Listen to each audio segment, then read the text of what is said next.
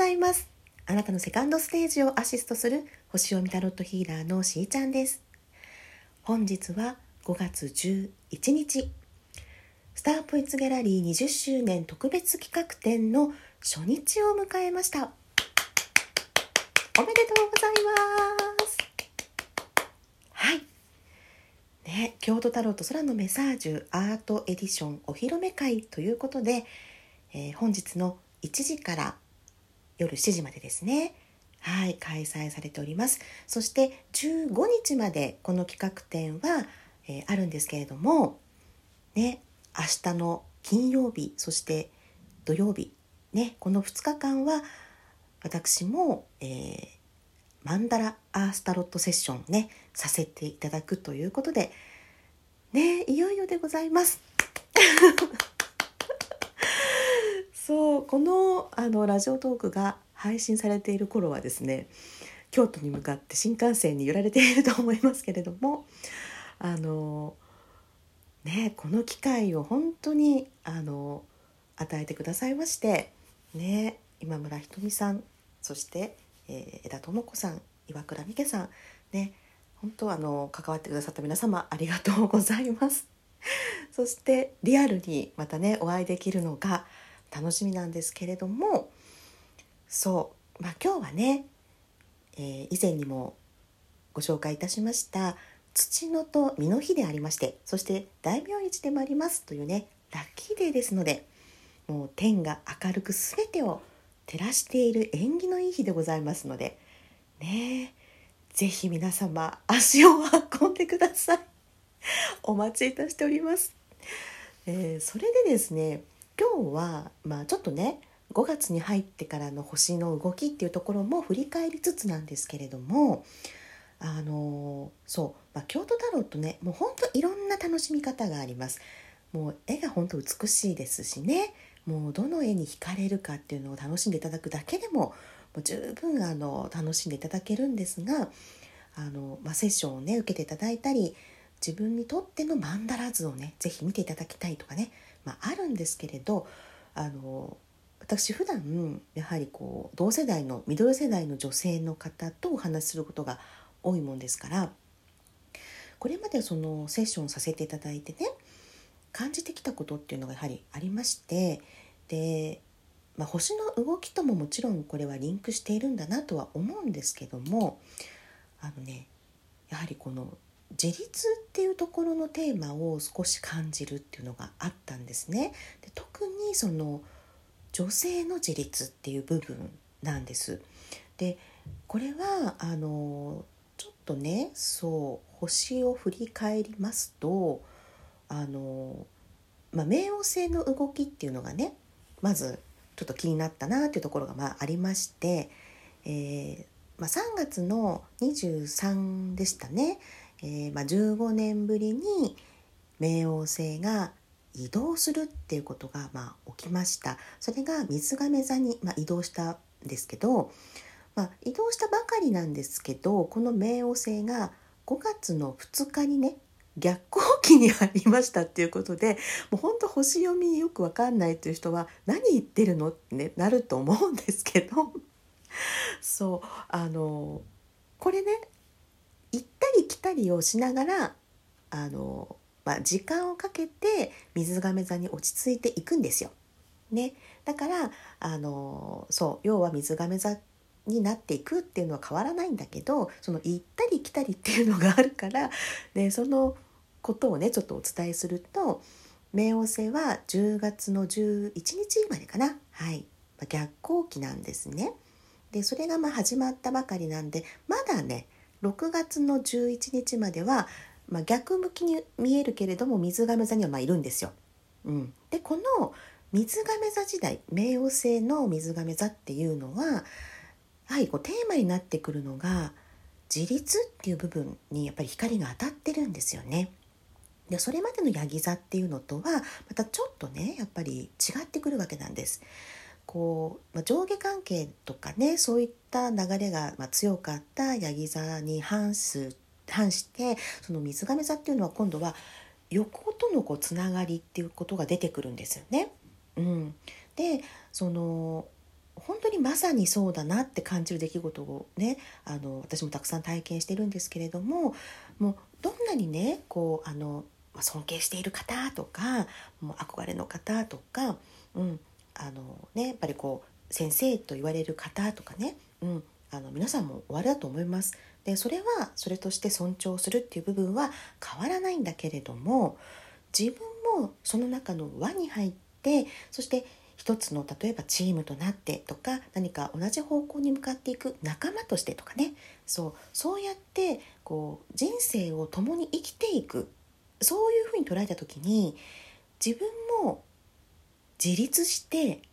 一人の人間としてねやっぱ子としてあるっていうことがもう大前提になってくるよっていうことなんですよ。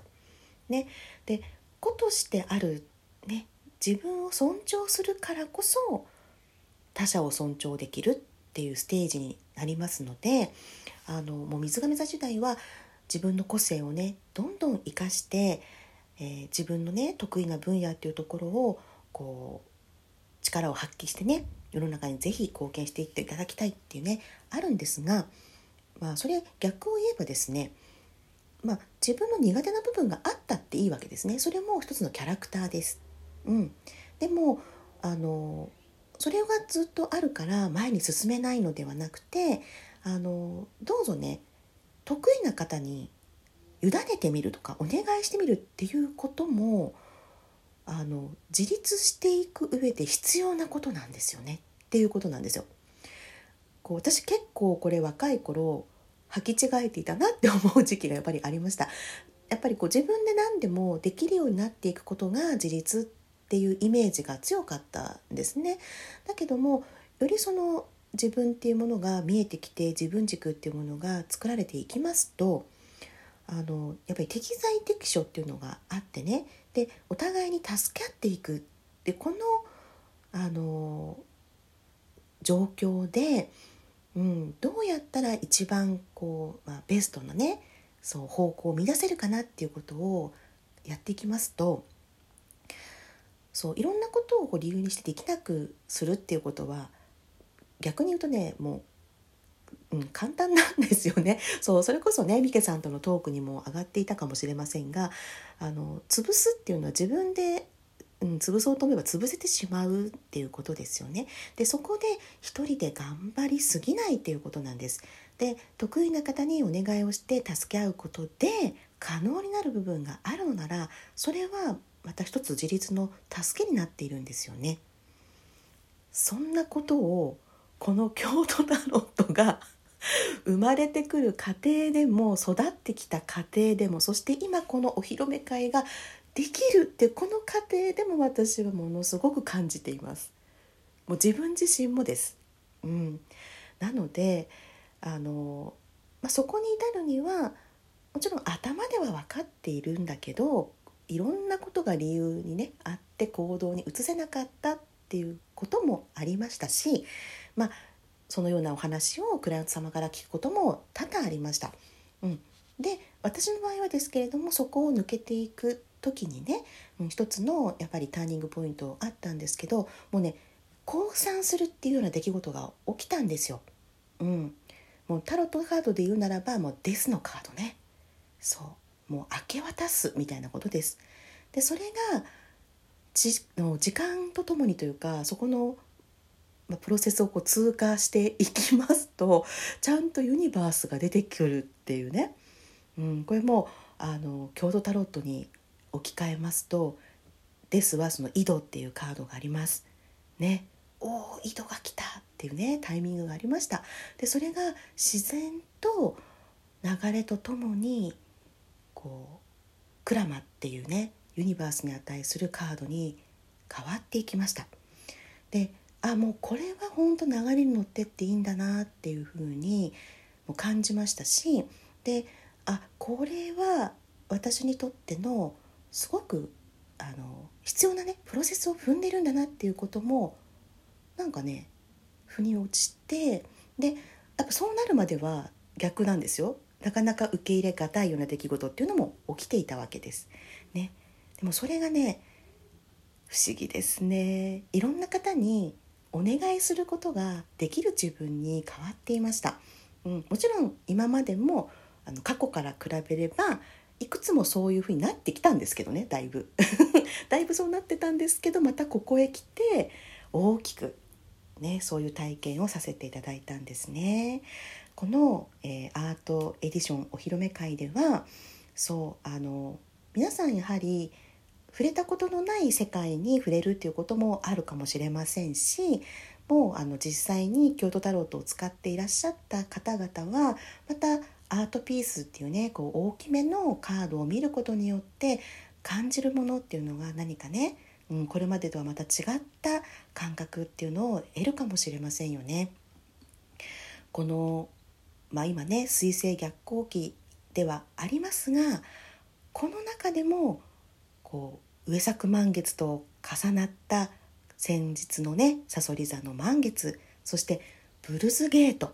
ねもう祝福祝福されてるとしか思えないっていうエネルギーのこの流れそして7日には金星が蟹座へ移動してこの11日を迎えました。是非ねもう星とこの共に流れてきているこのエネルギーをタロットと共有しながら感じてみていただきたいなというふうに思っています。そして是非ね